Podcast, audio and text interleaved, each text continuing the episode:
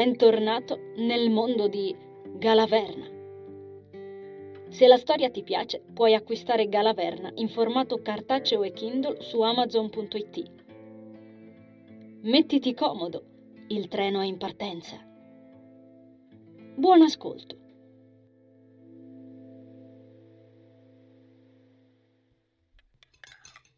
Nessuno dei due aveva molto appetito. Guardavano la vellutata di pesce e di gamberi nel proprio piatto, appartati nel cucinotto assieme a Carmen ed Andres durante la pausa pomeridiana, e non riuscivano a mandare giù quasi niente. L'uomo smise di parlare calorosamente con Carmen quando lei si alzò per preparare del caffè, vero, bollente, aveva detto, e spostò l'attenzione sui due ragazzi. Le orecchie ronzarono di nuovo e le cicatrici ripresero a prudere.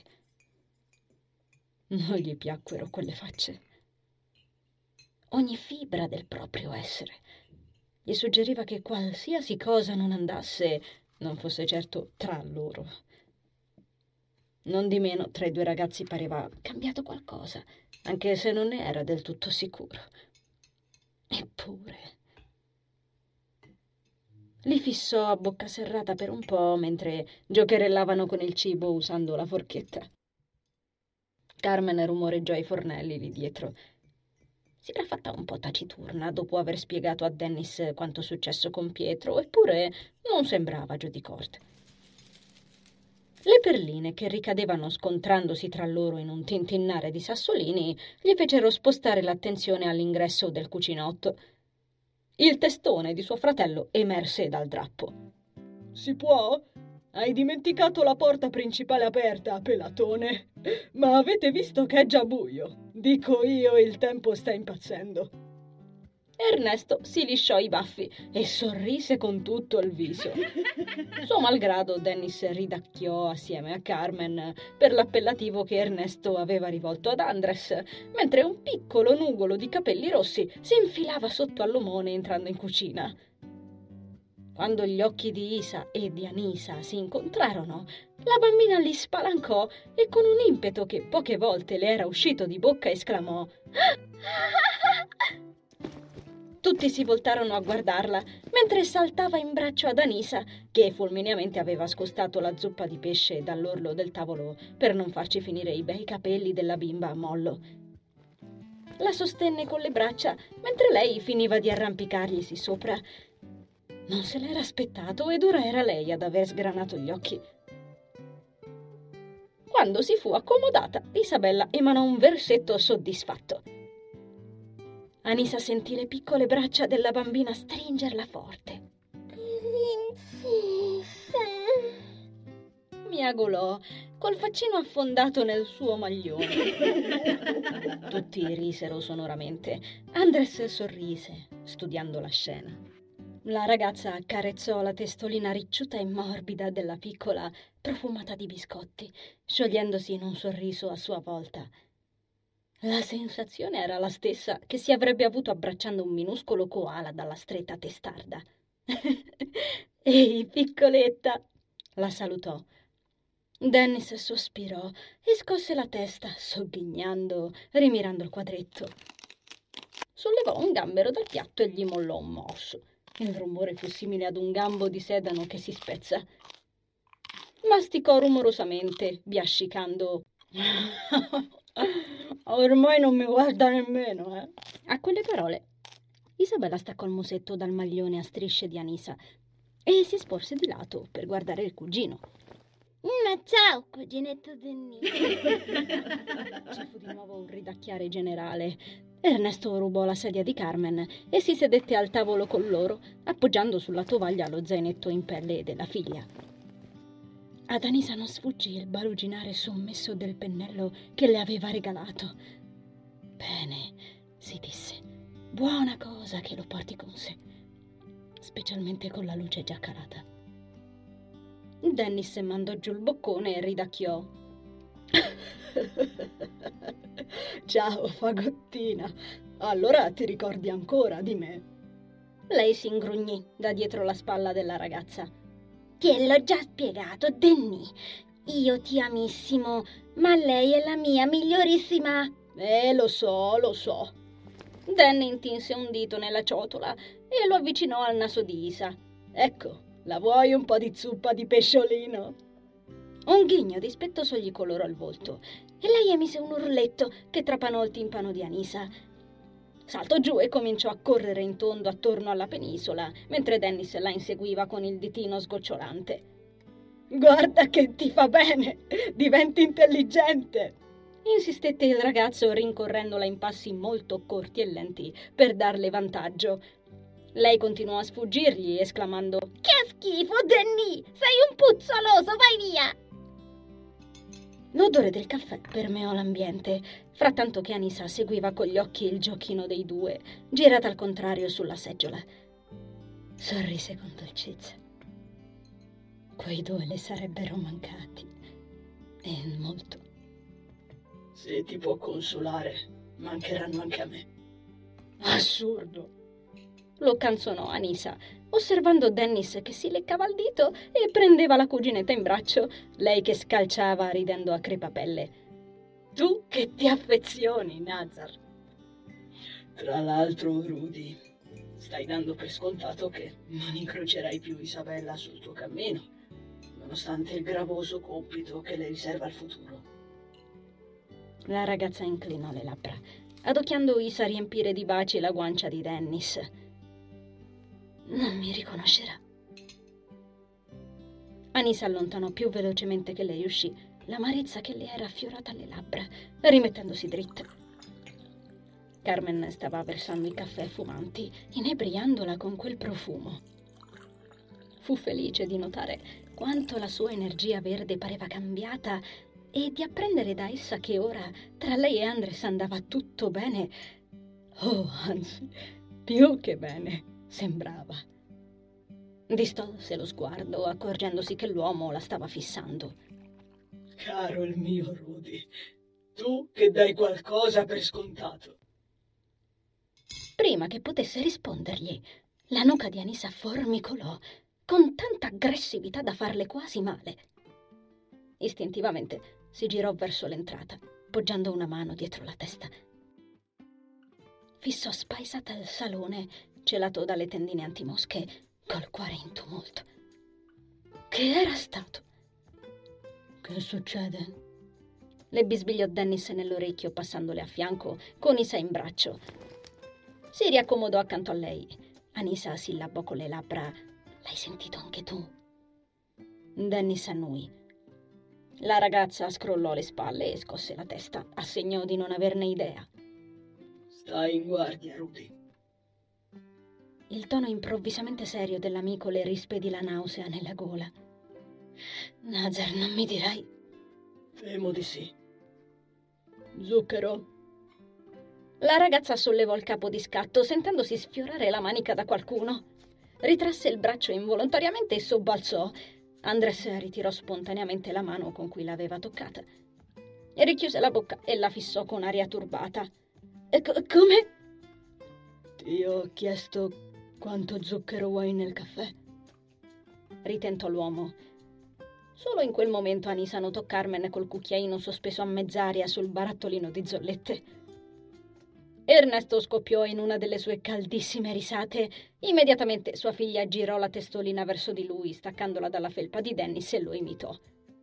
L'hai terrorizzata, questa povera creatura, con quelle mani giganti che hai! Il fratello diede una pacca sonora sulla spalla di Andres, che tuttavia non rise. Una zolletta, scusa, pensavo ad altro, si giustificò lei imbarazzata.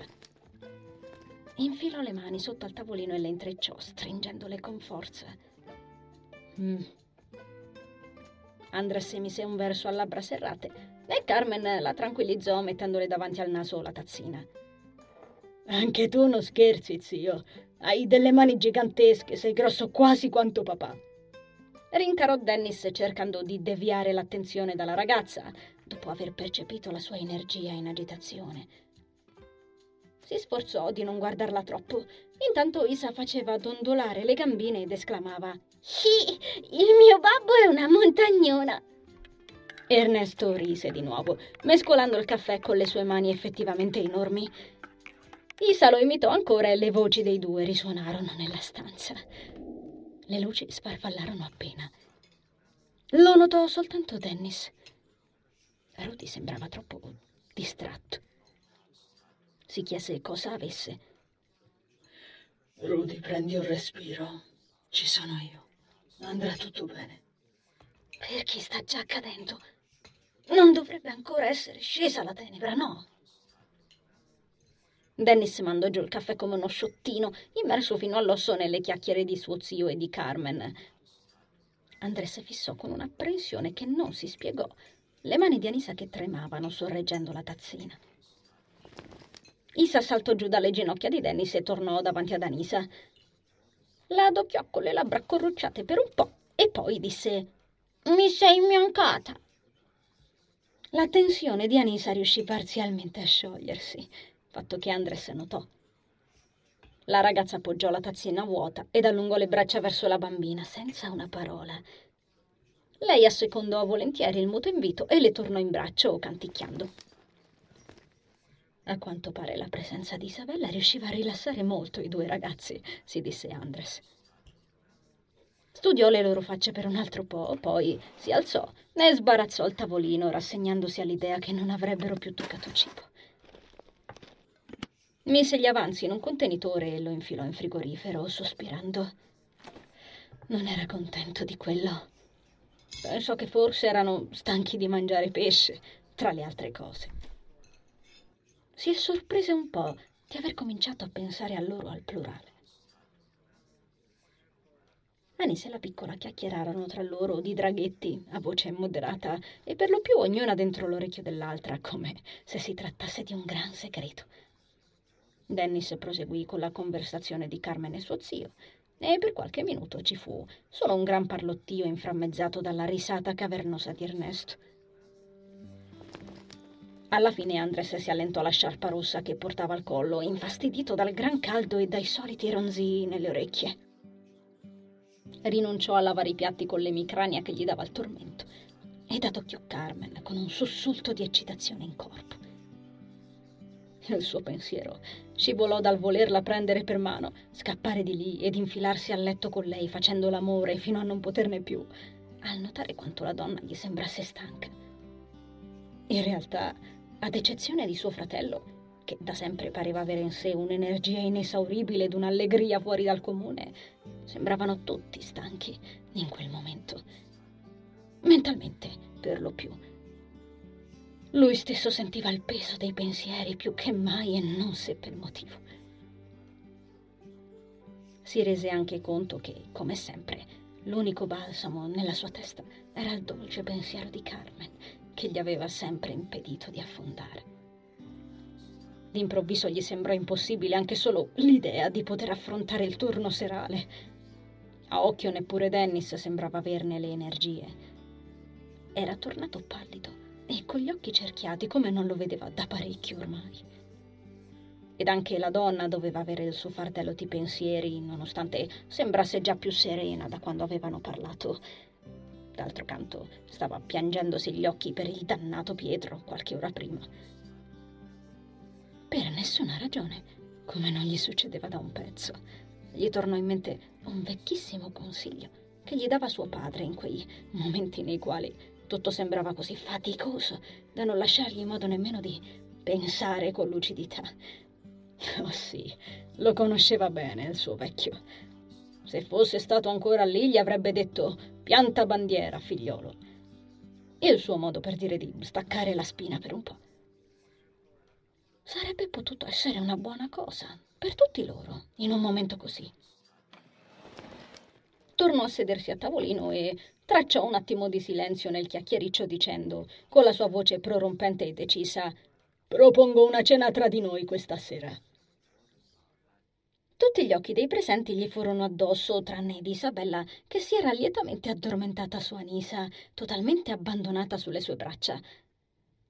Carmen aggrottò la fronte. «Dobbiamo lavorare!» «Chiudiamo al pubblico!»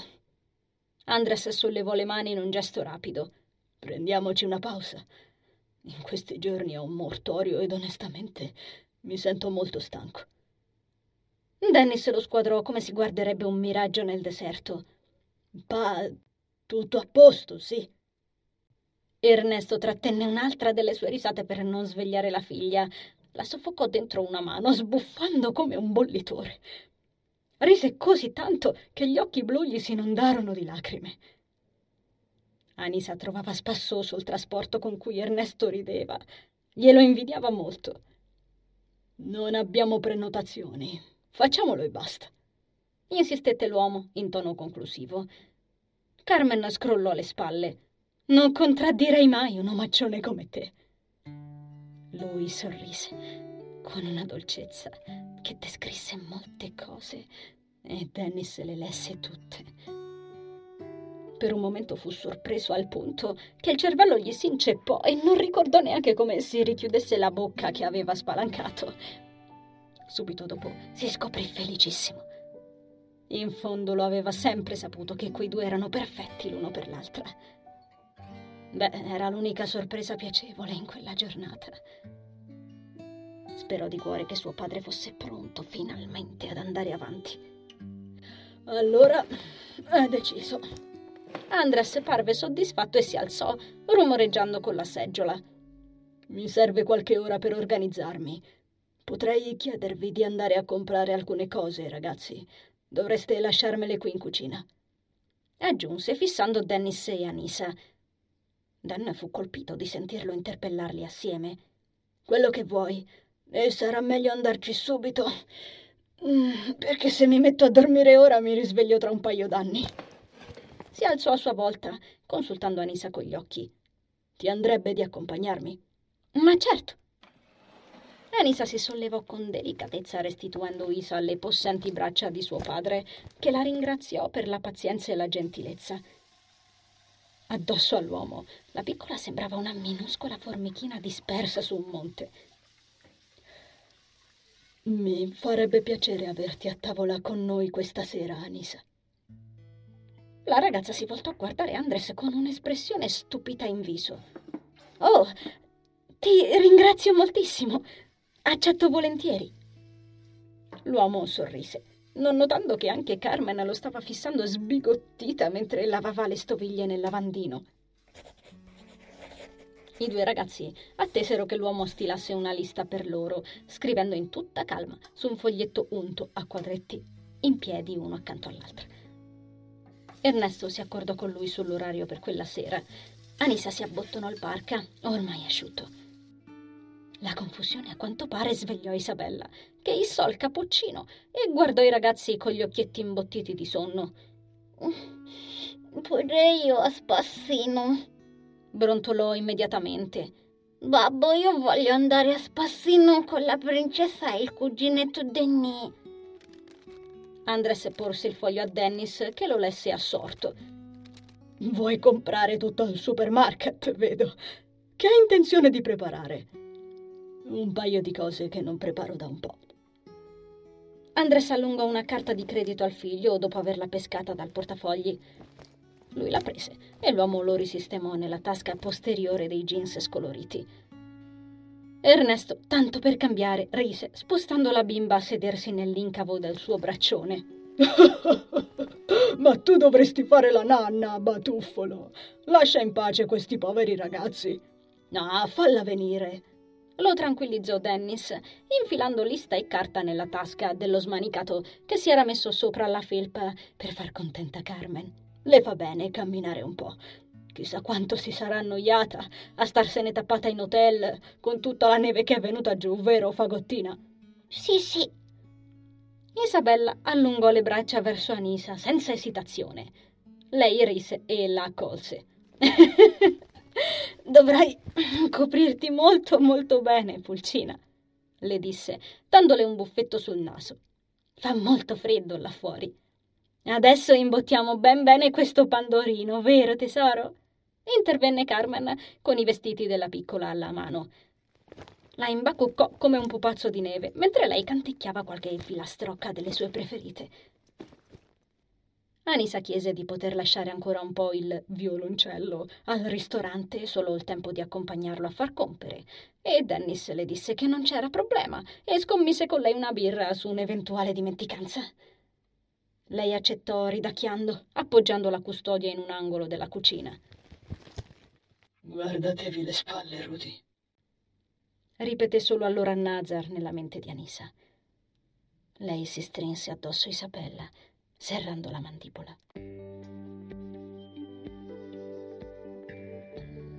Caro viaggiatore, grazie per aver ascoltato l'episodio.